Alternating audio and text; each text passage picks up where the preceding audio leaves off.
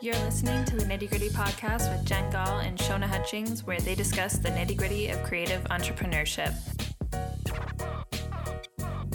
We're on episode 19 of the Nitty Gritty podcast, and today we're talking about how to position yourself as an expert when you're lowballed. Bum bum bum. Whenever I do that, I think of Green Giant. Green giant.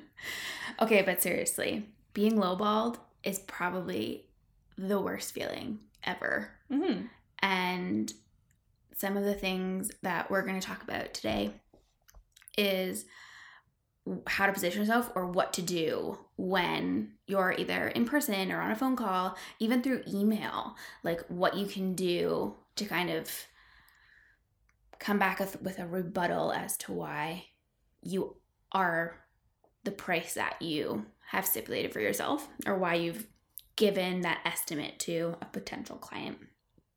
So, one of the first things that you need to do is you need to understand why your prices are what they are. So, you need to understand how much you want to make in that year, or how many hours you're going to be spending on a certain service, or your qualifications or all of your expenses. Like, you really need to understand the lifestyle that you want to live and understand why you've chosen X amount of dollars for whatever the service is that hmm you're offering someone. Because when you understand all of those, I don't know what you would call them stipulations, requirements. I guess it's like requirements, wants, needs. It's like a It's kind of a, melange, a mix of a bunch of things. a mix of the kind of things. But Yeah. I feel like if you understand like why you have priced something at what it is, it's a lot easier to come to someone and say, or have that conversation with someone who is basically saying, Oh, can you do it for less? Or, well, actually, this is how much I'm actually willing to pay. hmm This is why how you can validate why hmm you are priced at that way. And a lot of the times it's just saying how you're different and how you can do something that's similar to someone else but better. You know what I find is really weird is that bartering just seems to be a really big thing in the service industry. Like exchanging service for service. No, just bartering t- prices. Like Oh, just God, saying yeah. like I don't want to pay that, so well you do it for this. Like but like I can't walk into a store and be like, This is a sixty dollar sweatshirt? No way. That's not worth it. I'm gonna I wanna pay forty. Yeah, They're just gonna be like, No, see ya. There's definitely something to be said. Well, because this is the other thing too that I've noticed a lot. So I, I realized this when I was writing my grant last summer. hmm We were asked to create a cost of goods sheet. It's like a COGS sheet. hmm So you lay out exactly what it would cost to have this product or to create this product. Like what what's all of the necessary expenses that you have to incur in order to create this product and then what is your markup on that? So like what kind of a margin are you making hmm that's relative to the industry and to kind of what else is out there. For service-based industries, I basically didn't have a cog sheet. Yeah, it would be a lot harder to figure that out. it was so much more challenging and the only other thing that i actually had that i could like quantify hmm was like paper or if i needed to rent space Or like membership fees. so, like, membership Adobe. fees yeah. Yeah. and even that is like okay i like let's just use that as an example for anyone who uses adobe for design or photography hmm or video, whatever, anything creative, like you're gonna have X amount of clients and you're only paying that once a month. So you need X amount of clients, and then you have to separate Adobe into how, like, separate them into that amount. It's just so confusing. And honestly, I hate it. Yeah. but but it yeah like it's it's so much more challenging to understand guys we're we're dying here because there is a fruit fly flying around my head she just keeps batting I it. just keep batting it and It it's like about to go in her mouth. it keeps coming back um so yeah pardon is- we want rewind here for a second Yeah. so honestly like it's it it really is challenging to explain to someone who isn't buying like a tangible item but is buying you as like a value and kind of what you're offering Mhm. um, which is why i think understanding Yeah, understand your value. So when I was writing this out in our talking notes, all I could think of was like the Arthur theme song where they go, Believe in yourself, that's place to start.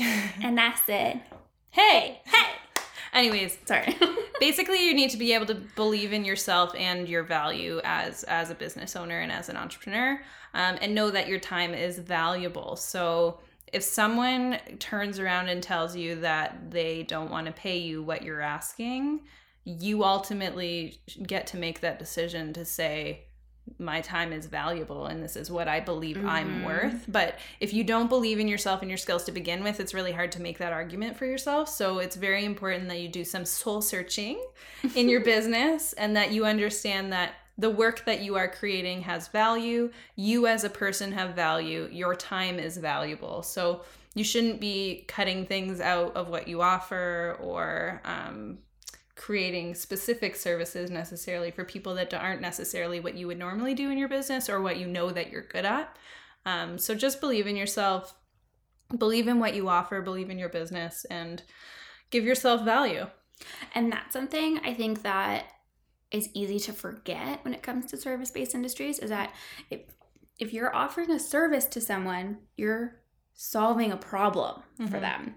So it might not be something tangible necessarily, but you're offering a solution that they need. So you are valuable.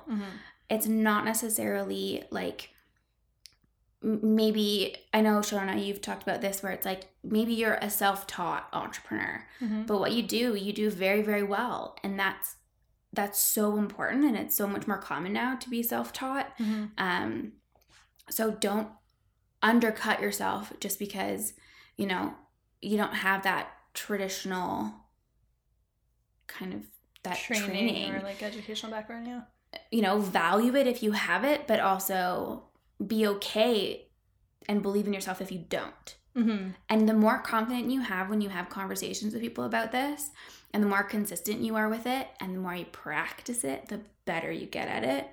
Because I know myself, like I recently had this conversation, and it was someone who I think, you know, they basically had had dealt with some really unfortunate expenses trying to build something and trying to create something. And so they came to me and I was trying to solve the problem. And they honestly just weren't open to paying more money to solve what was kind of already a problem that they that was created. Um and i just had to say like i need to be realistic with my time because as we have learned from previous podcasts if you're saying yes to everyone who is lowballing you the people who are paying top dollar for it are actually the ones that are going to suffer. And at the end of the day like your business is going to suffer because there's no way you're going to be able to sustain yourself. Mm-hmm. if if you keep accepting and saying yes to everyone who lowballs you Mm-hmm. which i realize i know is hard to do don't get me wrong um, but be confident when you have those conversations and ironically when we're talking about bartering yeah. ironically, if you keep saying no and you're confident with it, some people will just say, okay, no problem. And they'll Yeah. pay the full price. All they're really doing is just trying to see how low they can get it for. Yeah. I learned this when I was house hunting. oh yeah. But you Oh. have to barter with houses. yeah. But I think sure. it's it's kind of that same concept, right? Like sometimes people just want to see how low how low you'll price it. Yeah. and if they can save money doing it i mean you can't really don't take it personally i think if Yeah. they don't if they don't value you then peace out thank you mm-hmm. next Thank you next. on the topic of being like a self-taught entrepreneur and trying to have the conversation um, i know that i've had to have a couple conversations with people where i've said like don't do work for free. You need to Mm. value your time. Make sure that what you're doing um, is valuable to you and, and what you're doing in your business and that the work that you're creating makes sense for your brand and all of these things. And quite honestly, when you look back at your business, the questions you need to ask yourself is not, did I sit for two to five years in a classroom or in a training program to Mhm. learn what I'm doing. The questions you need to ask is do I create a service that people want? Mm. Do people hire me? And am I making money doing what I'm doing? Amen. So, like, yeah, like the self taught thing, I don't think so many entrepreneurs are self taught, and so many um, photographers, I would say great photographers, are self taught. Um, there weren't training programs originally when cameras came out, and we have some of the greatest photographers we know that just picked up a camera, played around, and eventually became amazing photographers. So I don't I don't think that you have to value potentially on your on your education or your qualification background in that way. What you need to do is just be growing as as an just- entrepreneur. I You need just gonna say you need to seek out opportunities to get better at what you're doing. And Practice and then you can yeah practice your craft and then you'll be able to well hopefully have confidence in, in yourself but also be able to show value in your work. Yeah, Mhm. that's that's really what it comes down to. Mhm. You know, believe in yourself, show value, grow, grow as an entrepreneur, build. You know, challenge yourself with your craft, and Mhm. with that comes confidence. And it pains me to say this a little bit because I am a teacher, but education doesn't come from sitting in a classroom. It don't. No, but I think there's definitely things that you learn from sitting in a classroom. hmm But let's be honest, like the hands-on work is there's there's you just can't. I'm Mhm. trying, what's what I'm looking for? Um, there's no, pra- no the pra- competition. Yeah, the practicality that you get from actually Thank you. doing the work and learning learning through the process is very different. processes. Yeah. Ding. Ding there it is again. All right. Um the other thing we wanted to talk about is if you are lowballed, you shouldn't lower your prices just because someone doesn't want to pay you what you're asking. Mm. This is a problem. I wouldn't say so much now um, that I'm doing branding photography, but when I, a long time ago, when I was doing wedding photography, Oh yeah. I had all these like packages set up and like the amount of time I would shoot for you, approximately how many images, what locations I would go to, um, if I was going to have one or two photographers and all of these things. And then after after I did all of that work researching like how much it was going to cost me and gas and travel and my time and all of these different things, wear and tear on my vehicle, the insurance I have to pay, like my camera equipment, my um, payment for my Adobe programs and all of these things. After figuring all that out to create my packages and to create my contract, I then had this little note that was like, all packages can be customized if you don't like we don't want to make sure that we'll fit There's, any like, no budget and blah blah blah. and- but like no. Like i can't sustain a business and pay for all the things that i need to pay for if people can't prov- like pay for my services. So unfortunately i made that um, realization after basically paying someone to hire me not necessarily i didn't give them money but I, I didn't really make any money on the job and then i made that realization that i can't i can't tailor to everyone Mhm. because if I tailor to everyone, then I'm not creating myself like a a market that I want to um, target when I'm Yeah. creating either advertising or um, surveys or whatever I'm doing. But yeah, I can't lower my prices just to make everybody happy. I feel like I just had this like light bulb go off in my mind because this is something that I feel like I'm dealing with so much recently with everything in my business. And I have a workshop coming up. It's Build Your Brand Workshop. And it was originally priced at 199. Mm-hmm. And I had had like, it was like a handful. Like, it wasn't like one person who was like, I really want to go, but this is too expensive. It was like five or six people. And it was just like, like I really want to go to this is like do you have something else coming up that's like not that's like in a lower price range and so I decided to lower the price of the workshop Mm-hmm. still making a good a good amount of money on it Mm-hmm. um, and the way I thought about it was it was going to bring in some new clientele and it was going to offer we're going to having a photographer come in so it's going to offer a ton of like content for us. Um, and there's just some all the other positives to it other than just making money. So I decided okay I'm going to lower it to 130 and I'm still going to make a good like my margin is still quite good. So I think that's important to note is that when we say like understand why you price something the way it is know that if you choose to lower it for any reason, that you're still understanding what the margins look like. Mm-hmm. Because there's nothing wrong with lowering your prices because then you understand what your what like the market looks like. Mm-hmm. And if it comes to a point where you're like, okay, maybe, you know, I have overpriced this or maybe, you know, it's just not working out how I wanted it to, understand your margins. And from my standpoint, like we are kind of looking to kind of get into a different industry as well um, and maybe we just haven't hit that yet so maybe Mhm. our our audience that we still speak to is still in you know an individual solo entrepreneur audience and we're ready to reach into like a bit of like a higher kind of medium Mhm. based business and that's okay that just i think that was a really good eye-opening experience for me just being like okay like i'm ready to get to the next level but maybe i just haven't reached enough of those people yet Mm-hmm. But also like for our target audience like that that workshop is still for individuals who are starting a business. And so maybe that price was just too high Mm-hmm. for people. So i think that's why like it's it is important to understand what where your margins are and understand why. And be okay if you lower it and under and know that you're still going to make money off of something. So There's also something to be said when something looks like it's on sale.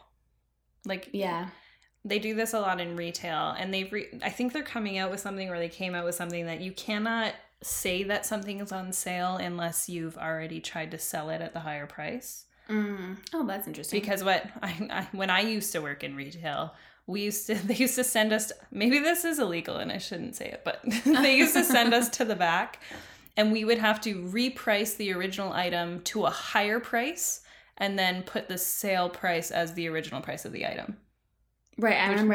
And yeah, yeah. and exactly what you're talking about. Yeah and it was really sketchy. And but but just the visual of something looking like it's on sale is attracted to clients. However that you shouldn't do that because it's really lying to your to your audience. But um, putting something on sale even if you have to tailor it to meet the price point of the people that you're trying to target if you're not getting that feedback or that um, kind of reach that you want hmm uh, just make sure that you're not doing it in a like what's the word that i'm looking for? Sneaky. Sneaky yeah, yeah like sneaky With, way. like ulterior motives. Yeah. So if you're gonna put something on sale just or like lower your prices just make sure that you are doing it truthfully. Truthfully yeah. Yeah.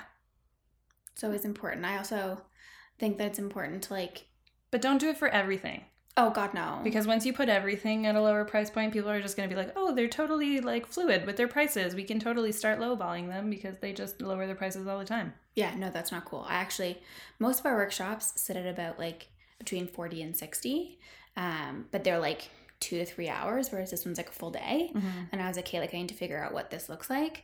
Um, but then I, I'm trying. I'm actually doing a collaboration with someone else, and we're doing the collab workshop.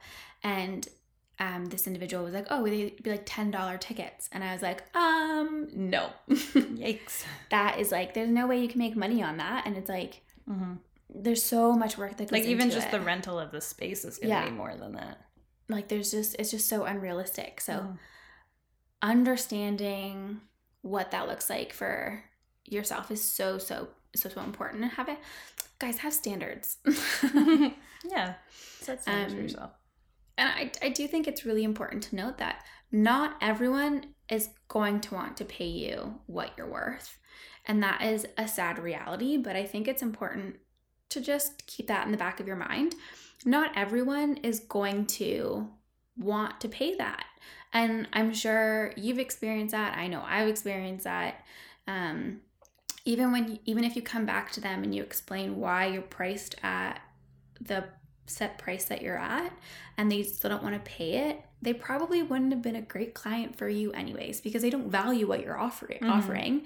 They're not valuing valuing you as an entrepreneur and as a business and they just want to get shit for free. Yep. For lack of a better way to put it. Free or for really cheap. Free or for nothing. Yeah. Which at the end of the day it's you can't sustain your you- you- it's un, no no it's not sustainable. So hmm Yeah, so basically, you can set your prices. I mean, like you said, as long as you know your margin, you're able to kind of vary vary what you're offering. But if you find like a system that works for you, um, and you're constantly using the same thing and the same model for your clients, I I wouldn't necessarily tailor too much because not only is that going to become a little confusing Mm. for you, but it's going to be confusing for your clients because they're going to refer you to other people and those people are going to expect the same thing. So once you start changing things for one person, um, that expectation is going to be there for anybody that they refer to as well. So just keep that in mind. Um, but if they if they don't want to pay you what you're asking or if they don't like the systems or the models that you have in place, then maybe they're not the best person to work with. There you go. There you have it. Yeah. So people are gonna lowball you. Just Yeah. gotta know what to say. Practice it. Do it in a mirror. Yeah, that's your homework. We're gonna give you homework. So let's pretend like I want to pay you $1.99 for whatever you're offering. Is it worth it to you? And if it's not, tell me why. Yeah, there you go. Feel free to send it to us too. Yes, we'd like to see it. We'll give you feedback if you want. Yeah. Feedback. Instagram, best way to do it. Just do the audio recording. Right. The voice audio recording. I like live on that thing. on the DMs. Yeah, actually, whenever talk, whenever I like DM my Yeah, why do we even talk to each other in actual writing anymore, you and I? I I'm don't gonna start doing that. I like live with the voice recording. Yeah. I don't know why I never did it. Anyways. all right, guys. So you have your homework. Otherwise, we will include all this information in the show notes, which you can find on both um, Hutching and Co. and Something Simple websites. And uh, we'll see you guys next week. Episode 20 next week. Oh my God. Can't believe we've made it this far. There we go. Determined. All right. That's all for this week's podcast with Jenn Gall and Siona Hutchings. Tune in next week for more nitty gritty.